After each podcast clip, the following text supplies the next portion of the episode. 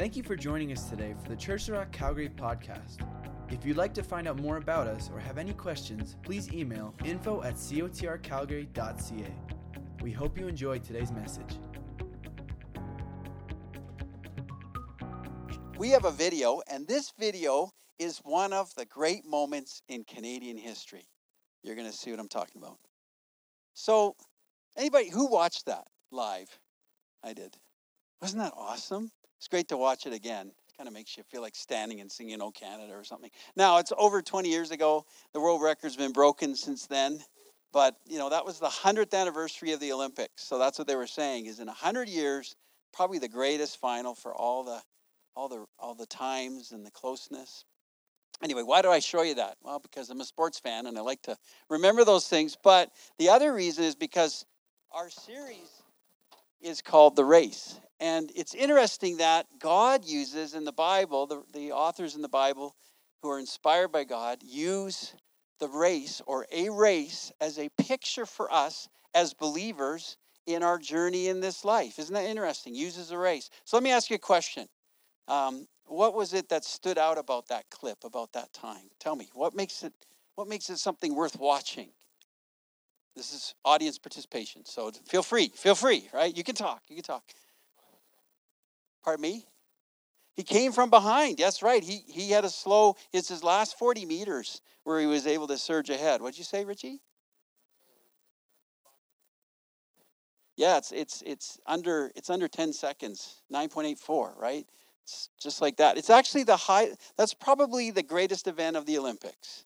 The 100 meters is anticipated, and it's a 10 second race but it's so fast. The idea of the fastest human always gets us all excited. What else makes it exciting?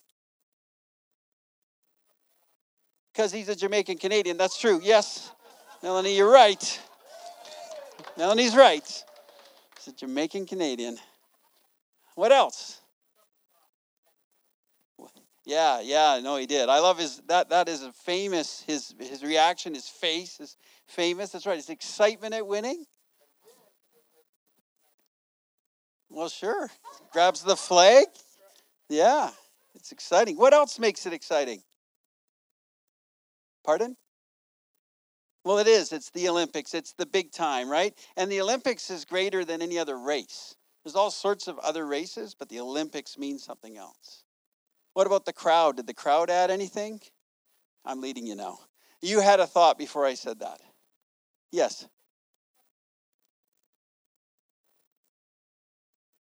Yes, that's right. How many people watched Ben Johnson win in 88? I did too. I remember where I was. And then two days later, I remember where I was when I found out he was a cheat. It's no good. Yes, he wiped out the, the memory of Ben Johnson because this was a clean runner who broke the world record. Yeah. But isn't the crowd something? Did you hear the roar? Did you hear the crowd behind these guys? I don't know. I mean, it, it, it's, it's exciting. It's dynamic. It's, it means something, isn't it? It, it? It's significant. If you're those, those men, you know they actually had three false starts before the race actually ran. And one guy, Linford, got ejected because he was he caused two of them. So they're, they're ready to jump, right? And the reason they have false starts is they want to get an advantage, and so somebody jumps the gun. Anyway, I won't go on and on about racing. But you can see why God would use the picture of racing for our journey in our life. Why would he do it? Because it's it's exciting, because it requires effort, because it, it, it pushes us beyond where we might be, right? I mean, it's not passive, is it? it it's dynamic. And so we're going to unpack that over the next few weeks. Our series is called The Race.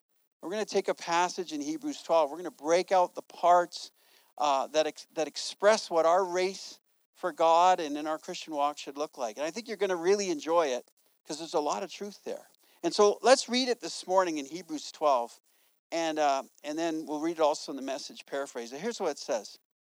Now, just before I read it, in Hebrews 11, just for so you understand the, um, the, the, context, Hebrews 11 is, is the, the, the kind of the hall of faith.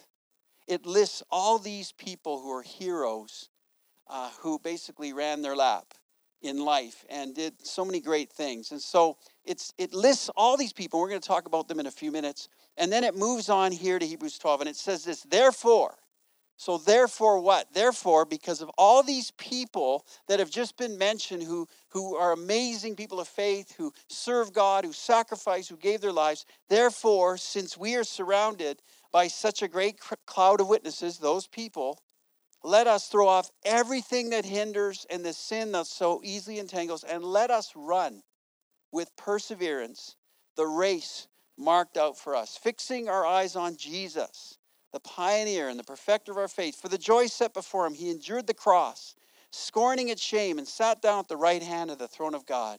Consider him who endured such opposition from sinners, so that you will not grow weary and lose heart. Is there ever is there ever opportunity for us to grow weary and lose heart? Anybody ever felt that way? Put my hand up. Yeah, right? There is. There's an opportunity always to grow weary and lose heart but here there's a picture given to us that says, look, if you run like this, if you live your life like this, you won't grow weary and lose heart. I don't know about you, but that gets me, that gets my attention because I go, well, I don't want to grow weary and lose heart. I don't want to just give up the race. So I need to pay attention to what it's saying. Now look at the message here. I'll, I'll read this to you. Do you see what this means? All these pioneers who blazed the way, all these veterans cheering us on, it means we'd better get on with it. Strip down, start running, and never quit. No extra spiritual fat. No parasitic sins.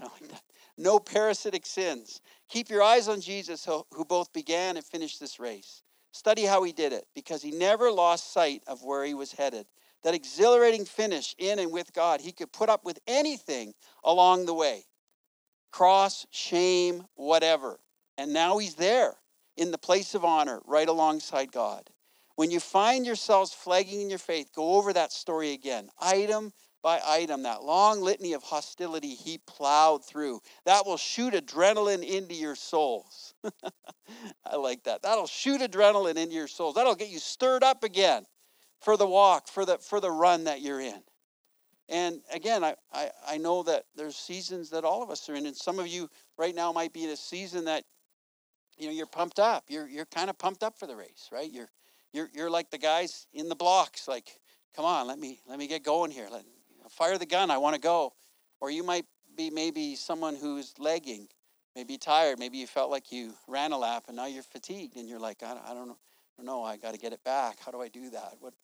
So wherever you're at today, God knows where you're at, and so you don't need to feel like, wow, I need to be all pumped up. No, you don't. Wherever you're at is where you're at, and God says, I have something for you today wherever you're at. And I want to speak to you, I want to encourage you, I want to give you vision, and I want to help you move forward.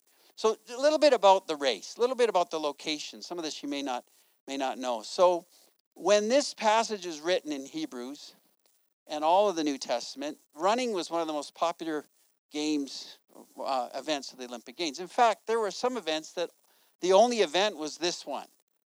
The only event was a running event, one running event. And people would fill the stadium to see that one event. Running has been long-term event in human history. I mean, a lot of other events have been added over time. You know, there's track and field, there's all sorts of things, high jump. But running has been long-term for centuries.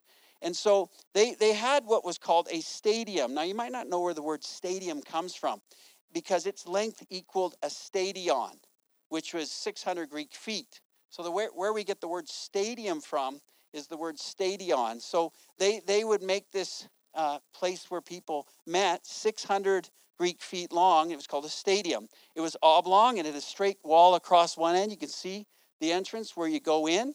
And at the other end, it was curved, and there were seats on either side for the spectators or witnesses. They're, they're pretty close to the action, aren't they? The runners are going to run down the middle, and that's your stadium. That's the context of what they're talking about here.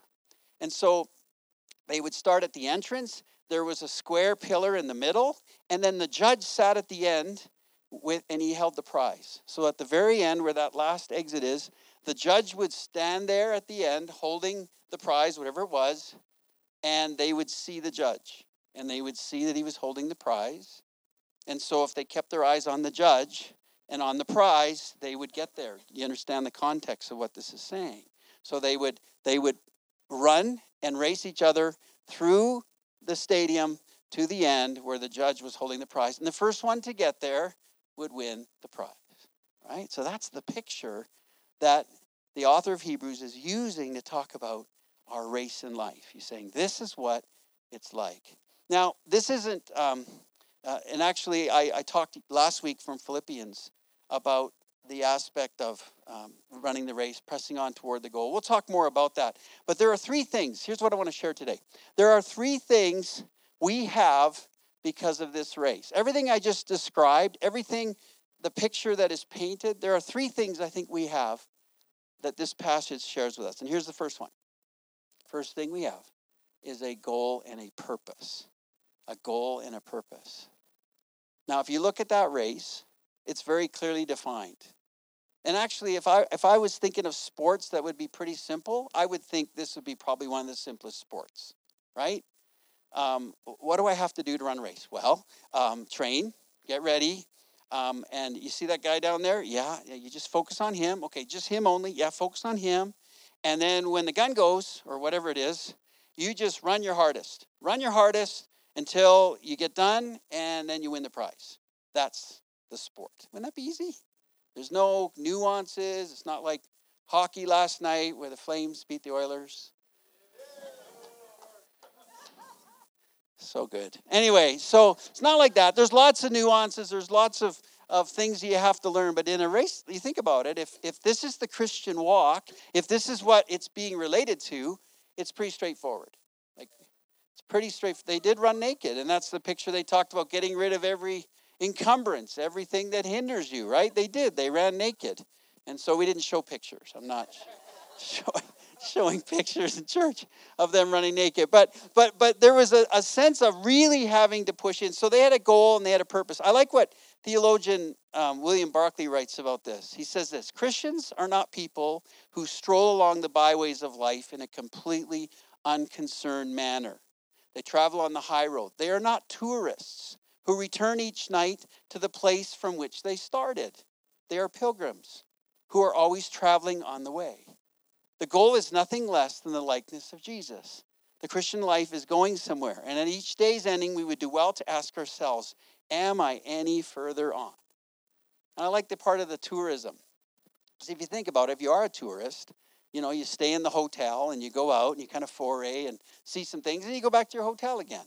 And you just kind of, you know, and if we live life like that, it's just like we we kind of step into some things and we step back out and and but the person who's on a pilgrimage, they're on a journey. They're they're going somewhere. They're trying to get to a destination. And and and they're in a hurry. Like the, the point of this is it's not like, you know, the guys that win the win the race, they're not just kind of lollygagging and taking their time and stopping and you know, looking at the track and they're running. They're focused. Now, I say that with all balance, right? I mean, in our lives, we need to have rhythms, we need to run properly in our lives, but we do need some intensity right? That's the point. We need intensity. And so they have a, a goal and a purpose. Here's Philippians 3. I want to share this because Paul uses this same picture. And look what he says here when it comes to the goal and the purpose. He says, Whatever were gains to me, I now consider loss for the sake of Christ. Now think about Paul the apostle for a moment. Um, he was he was a very smart man. And in his day, you know, prior to him coming to Jesus. In his day, he was trained by one of the best, uh, Gamaliel, in uh, Jerusalem. He was he was a, a Pharisee, a Pharisee. He was the top of the religious elite. Like in his culture, he was headed for the Sanhedrin. He was headed for government. He was a smart guy. He he had a lot to lose in a sense right? And he was on a trajectory. The reason that they let him go and and and and persecute christians and and get you know get those papers that would let him do so is because he was trusted because he had authority. And so he said you know so he was on a trajectory to be accepted and to kind of be a big deal in israel in in in the jews right? In judea. Well he he no longer was considered that way. In fact because he was a christian he was the opposite he was persecuted. He was put in jail. Um, he was not looked on by his own people. The Jews, his own people, didn't look on him very well. They, they were, you know, uh, tormenting him all the time, uh, following him around, telling people not to listen to him. And then, of course, the pagan nations he went to, they didn't like him either. And so he was beaten up and he went through a lot of difficulty. So he says, look what he says though. He says, Whatever were gains to me, I now consider loss for the sake of Christ. What is more? Now, I consider everything a loss because of the surpassing worth of knowing Jesus, my Lord, for whose sake I have lost all things. I consider them garbage. that I'm you're being pretty strong, that I may gain Christ and be found in him, not having a righteousness of my own that comes from the law, but which is through faith in Christ. Look what he says in verse 10. I want to know Christ. I want to know Christ. What was his number one passion? I want to know Jesus. I want to get to know him more. I consider all the position I had, all the training I had, everything else I had, nothing rubbish, rejected, because I want to apprehend and know Jesus and be found in him, not having a righteousness of my own, but that I want to know Christ. Yes, to know the power of his resurrection and participate in his sufferings, becoming like him in his death, and then to attain the resurrection from the dead. Look what he says in verse 12. Not that I've already obtained all this. And here's the reality for all of us none of us are going to attain everything in this life, right? None of us are going to finish really our race of knowing Jesus because it's going to take eternity. He says, I haven't, I haven't obtained all this. I've not arrived at my goal. And that's what they called where the judge where the judge was at the end with the prize, they called that the goal. So it's not like he shoots, he scores. That's what my mind would think right away. That's not what it was. The goal was who, the, the judge with the prize, that's the goal. And he says, um, one thing I do, I don't I haven't taken hold of that yet. One thing I do, forgetting what is behind and straining toward what's ahead, I press on toward the goal to win the prize which God has called me heavenward in Christ Jesus. So I, I last week, if, if you missed last week's message, uh, it'll be up online soon. I encourage you to listen to it because I talked about forgetting the past. I talked about new things springing up and how that looks and how God has new things for us this year. And so I encourage you to look at that. But in the context of what we were just looking at here, I just I just think we need to see that Paul's passion was number one, I want to know Jesus. And I want to know whatever he has for me. I want to do whatever he's called me to do. Number one. Number one. And everything else that is, you know, extra to that, that doesn't fit that, that actually stops me from doing that, it's gone. It's cut off. That was his perspective. I have one race. It's very narrow, it's very focused, and I'm going to win the race. I'm going to win the race. So we have a goal and a purpose. Secondly, we have an inspiration.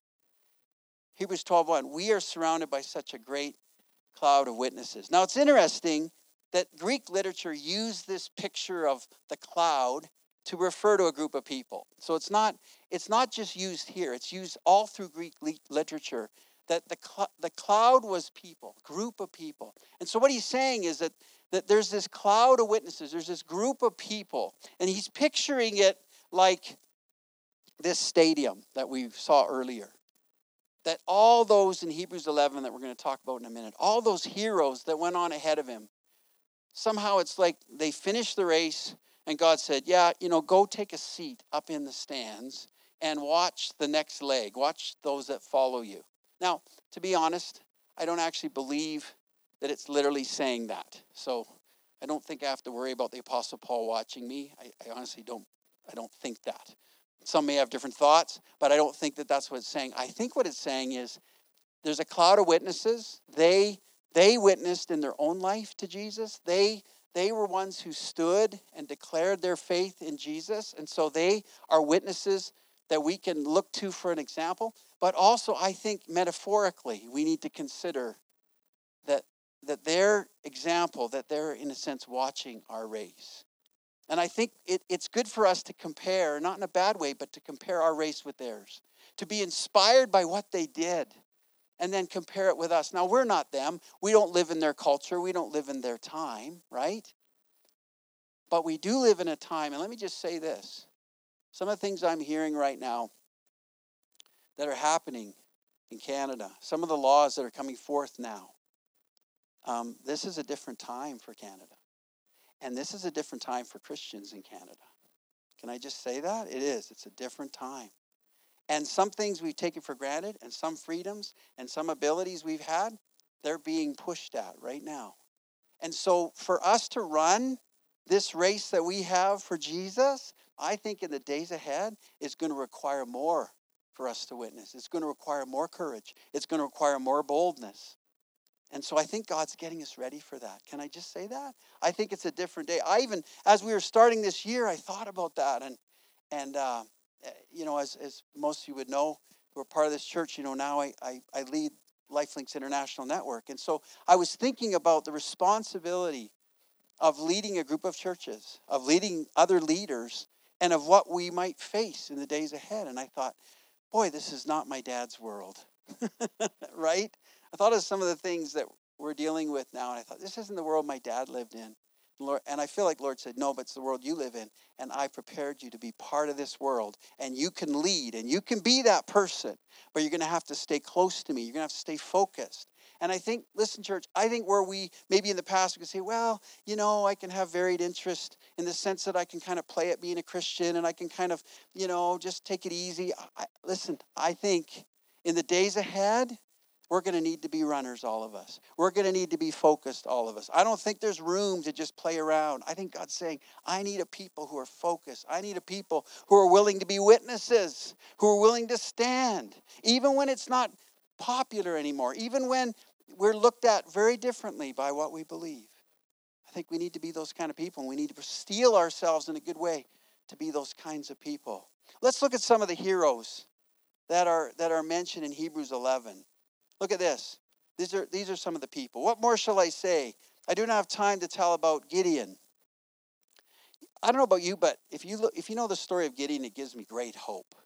Hey, aren't there people in the Bible that give you incredible hope with your faith? Because Gideon was like very faithless, wasn't he? I mean, he, he's threshing wheat, hiding out uh, from the enemy, and the angel comes to him and says, you know, kind of like, "Hail, mighty man of valor." He's like, "Who are you talking to?" Like, I'm, I'm hiding away here, and you, you know, I encourage you, if you've not read that story, read it about Gideon in the Bible because it's amazing. God gives him 300 people in the end, 300 soldiers, and he fights thousands and wins, and it's amazing. But here's what gives me hope with Gideon Gideon lacked faith at times. Gideon felt like he was not prepared and not the best guy, and yet God used Gideon, right? Because he was willing to let God use him. Samson, he's in the hall of faith. Hello, Samson. What do we know about Samson? Good grief. Why is he listed here? Samson, Mr. Immoral, right? Like he was it was a hulk of a man, but man, did he struggle.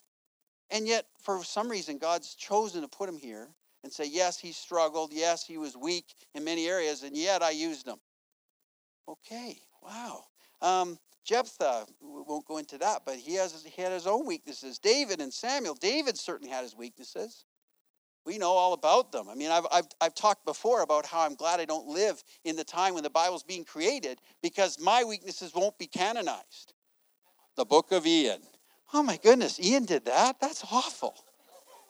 Thank God, right? Like I don't have all mine recorded. But I mean, we can read about David, you know, well, we, you know, we, him standing on the roof looking at naked women. We read that in the Bible, right?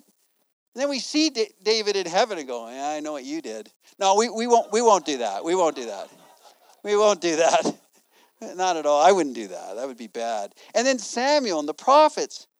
These are all people listed. And the, let me just say something. They're great people, but they're average people. I like the way God chooses average people. And you know why I like that? Because I'm average. And I'm glad He's chosen me, right? Because when we're average, we're just like, you know, God, I, I don't have it all. He goes, good, because I have it all. And if you realize that, I can fill you, I can use you. I just need a willing vessel. Look what it says here. I got to read this. This is worth reading. Who through faith conquered kingdoms, administered justice, gained what was promised, shut the mouths of lions, quenched the fury of the flames, and escaped the edge of the sword, whose weakness was turned to strength, and who became powerful in battle and routed foreign armies. Women received back their dead, raised to life again. Now, listen to this. There were others who were tortured, refusing to be released so they might gain an even better resurrection. What? yeah, no, uh, keep torturing me. because I know that my reward in heaven will be higher. I have such an eternal vision that I actually know that the struggle I'm in right now will give me a greater reward later. So, yeah, keep whipping me. I'm okay. Like, that's what it's saying. What kind of faith to see that and be willing to pay the price and go through that because you could see that the prize at the end was so great? Can I just say, I think the biggest problem for us often as Christians, this is where materialism comes in is that the enemy sidetracks us from the main deal. And so, and then he tells us this. He plants a little seed, says, Is it really worth it to give up this or to give up that or to really, you know, focus and give all that energy? Is it really worth it?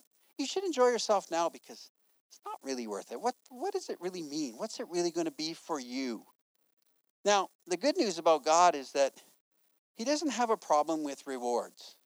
You know, you, you, every every store has a reward program now, right? I miss Canadian Tire money. Anybody else like that? I liked physical. I mean, I just need to share my heart. I, I liked physical Canadian Tire money. Now it's a card. I just think it's wrong. But anyway, um, the world is changing, folks. The world is changing. Anyway, but what I'm saying is, is every every store has a rewards program. And what's the rewards program? Encourage you to buy there, encourage you to, you know, uh, shop with them. Let me just say this God has the best rewards program. See, the cool part is God doesn't expect us to do this without a reward. I mean, you read the Bible. He, he, it's not just, you know, I mean, yes, we need to serve it out of love for Him, but He throws in, He says, you know, I'll reward you in this life and the next. If you do this for me, if you give up this for me, if you're willing to sacrifice for me, I'll reward you here and in the next life. And I challenge myself with that at times. Because then I think, hey, look, you're living for now, Ian. You're living for now. And the reason you're getting discouraged is because you're living for now. And, you know, I, I like the story of the missionary who was coming home from being away on a mission trip. And in those days, you had to come back on a, on a boat, not a plane. And so he's coming back on a boat. And he gets off the boat. And first of all, no one's there waiting for him. Like I don't know why, but he's just on his own. And there's some dignitary who was on the ship. The dignitary gets off, and uh, there's the band's playing, and the flash bulbs are popping, and the media's there. It's like, ooh, this guy, he's here, right? This big politician's here, yay! And meanwhile, the missionary who served for years, some obscure place, struggled, did his best, is, gra- carrying his suitcase and just kind of limping off on his own. And he has a bit of a self pity party. And he says, Where's my entourage? Where, where's, where's the people welcoming me? You know, I do all this for years and I serve and I come home and no one cares. And then the Lord spoke to him and said, Yeah, but you're not home yet. You're not home yet. Yeah, this is your physical life, but your home is in heaven. You haven't finished your race yet. You, are not being welcomed yet. You know, I, I often think about Billy Graham just as an example when he ended up in heaven. I've thought about that. I thought about the stands being full for Billy Graham. Now, and not just Billy Graham, for many believers, but I especially thought of Billy Graham, 99 years old, millions of people ministered to, millions, you know what I'm saying? Like big life. I could just imagine when he entered heaven. like it would be a welcome, like amazing, he's home, right? He's home. And that's what you and I need to look for. That's the commendation of the Father. Well done, good and faithful servant. Here's the prize. We live for the future. Some faced years in flogging, even chains and imprisonment. They were put to death by stoning. They were sawed in two. They were killed by the sword. They went about in sheepskins and goatskins, destitute, persecuted, mistreated. I love this part. The world was not worthy of them. Wow. Maybe our goal should be that the world would not be worthy of us. Wouldn't that be a goal? What's your goal? My goal is that the world would not be worthy of me. That I would that I would so honor God, that I would so lift up His standard, that I would so uh, worship Him and live a life for Him, that it would be way beyond what the world would ever expect. It would be way way better. They wandered in deserts, mountains, living in caves and holes in the ground. These are all commended for their faith, yet none of them received what had been promised, since God had planned something better for us, that only together with us would they be made perfect. Here's the exciting part of this The Bible's clear that all those people in the Old Testament that were believing for Jesus to come, that, that had not yet seen him, you and I get something they didn't get. You and I have a personal relationship with Jesus. You and I get to have salvation by faith through Jesus Christ. And so we need to see not only does God have great things for us, but He's given us everything so we can run this race. You know, one of the things I want to talk about here is, uh, is the aspect, you know, I'm not going to talk about it today. It's okay. Make it on the fly. I'm just deciding what I'm going to talk about. I'm going to jump forward. I'll talk about it next week. Yeah. So, the third thing, the last thing is we have a responsibility to grow. So, we have we have a goal and a purpose. We have inspiration because of this race. And the last thing is we have a responsibility to grow and to win the prize. And I think that's something, you know, if I look at my own life, I realize the times when I get casual about my growth or casual about pursuing God is when I don't see the purpose of it. Are you with me? Ever been there? Like, it's not enough purpose to say, well, you should read your Bible, you should pray. If you're a good Christian, yeah, that doesn't do it. Like, those shoulds, they don't work, right? But I find that when I'm passionate is when I realize I'm in a, I'm in a bigger picture here. God has something more for me. And and I need in order to apprehend what God has for me, I need to grow. I need to go deeper. And you know what it is? Sometimes the problem is we stay so safe. Hear me on this. We stay so safe, there's no need to grow. I've done that in my own life. We stay so safe, so protected, so in a place where we can do everything that we need to do that we don't need to grow.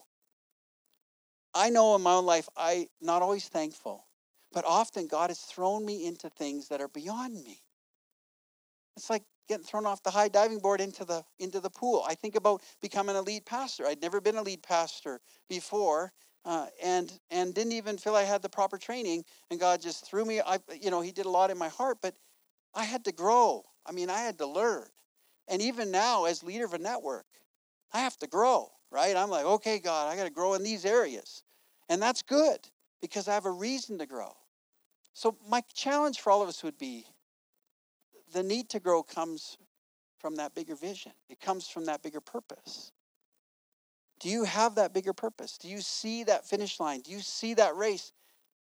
Do you sense the need to grow? Because I believe that God wants to give you, first of all, that, that purpose, that passion. And then I believe he, he wants to show you how to grow. And I think, you know, I think in this year, God really has some, some good things he wants to do. I look at our church, and, and honestly, I believe we're at a really good moment. You know, sometimes you you you know, journey isn't always fun, and there's challenges, but you get to a point where you go, this really is a new beginning. There are really new things that are going to spring up in our lives this year. And I think for all of us, I want to encourage you to position yourself for what for your part of the race. God has a race for this church. He's going to take us into the next stage of it, but you're part of that race. And it's your personal life, it's your race with this church, and God's going to show you what it is. And I believe He's going to stretch us all. I believe He's going to stretch us all. And and and actually, maybe the prayer would be, if you want to grow, is God put me beyond, put me in a place beyond where I'm at right now, may that I have to grow. That's kind of scary. Somebody like, hey, I don't like that prayer. I don't want to pray that prayer. But maybe it would be a good thing because otherwise, what do we tend towards, church? Safety, what's known, what I can do, right? I want to stay in this place. And I think God's looking at us saying, listen, do you want to go on a trip with me? Do you want to run that race with me? Then open up and be open to what I might do. Open up and be open to what I might do through you this year. Open up to that new opportunity I might bring you. And maybe do something you've never done. Who knows what that might be? Maybe it's just as simple as God saying, This year I'm going to use you to reach out to your neighbors and the people at your workplace that you've never done that before. You've always struggled. But this year, I'm going to take you into that place and it's going to go deeper. Here's what I'm going to finish with this last verse 1 Corinthians 9 24 to 27. Do you know that not, not all, do you not know that in a race all the runners run, but only one gets the prize? Run in such a way as to get the prize. Everyone who competes in the games goes into strict training. They do it to get a tr- crown that will not last. You know, I looked into what this crown was. You know what it is? Like a wreath. It's like a woven wreath. And it like gets dry and brittle and you can't keep it anymore. Like that's what it is. It's like a wreath.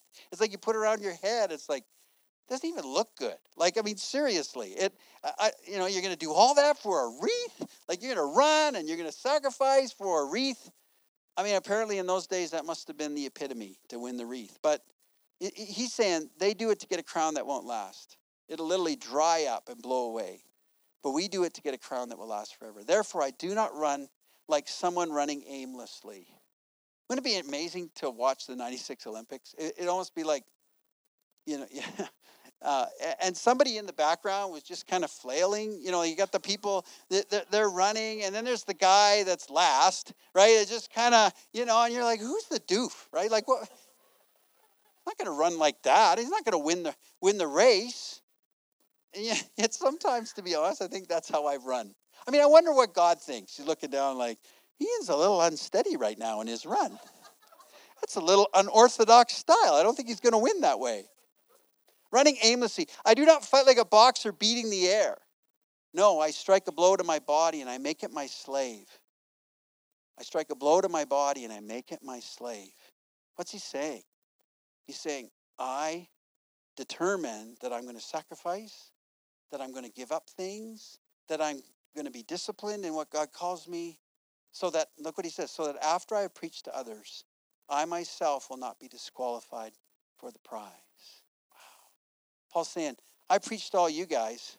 I've told you what you need to do, but if I'm not careful, if I don't stay disciplined, if I get all entitled and like, oh, I'm the great apostle Paul, you know, you need to throw money at me, whatever, if I get all entitled, I could be disqualified. He says, I'm going to stay lean, I'm going to stay focused because I want to win the, win the race. So what, what is God calling you? What training is God calling you to this year? See, maybe, maybe when it comes to that daily Bible reading plan, and every year it's like, oh, I need to read the Bible through. And last year I, I got all the way to Leviticus, and then I struggled. How many people might struggle with Leviticus? Uh, you know, or whatever. Maybe this year, what you need is not just, I have to do this, I have to do that. It's like, God, give me a vision of what's so important for me reading the Word. Give me a vision for why I need to learn those leadership skills. Give me a vision for why it would be important for me to connect with those people. Give me a vision for the bigger picture so that it all fits. It's not just isolated, right? And where, where are you currently struggling in your race? That would be my last question for you. Where, where are you struggling in your race? So, next steps. A few questions. I, I said this the last question, but like most pastors, when I said I'm done, I'm not done. So I still have several more questions. Here, here's a few questions. I, I just want to encourage you to consider these. Have you embraced the goal and the purpose of your life, your Christian life? Have you embraced it? Now, if you say to me, I don't even fully know what it is, Ian, I don't know that I'm really clear on it, that's okay. The first step would be to be clear about that. The first step would be to go, you know, I think the purpose I have right now is not enough. I think my vision right now is not suitable. I think there's something bigger. I think there's something more. Then then just accept that and say, God, in this year, Show me the prize. Show me my race. Are you inspired or do you need the Holy Spirit to re inspire you? You know what I like about this whole aspect of this race giving us inspiration? Is that we don't have to just fire ourselves up. I want to get myself stirred about the race. It's challenging, it's a lot of work, but I'm firing myself up. No, you know what? You need the Holy Spirit to fire you up. You need an infilling of His presence again. You need Him to come and rekindle something in your heart so that you want to run. And if you're there and you're like, I'm dry, I don't have anything for it, say, God, come again. Water my soul. Speak to me again. Wherever I'm at, whether I'm ready to run or whether I'm just even struggling to get to the blocks, Lord, you speak to me. You begin to do something to me. And lastly, are you learning how to run effectively or are you being aimless? Are you beating the air? Are you just kind of, or are you running with purpose? Are you focused?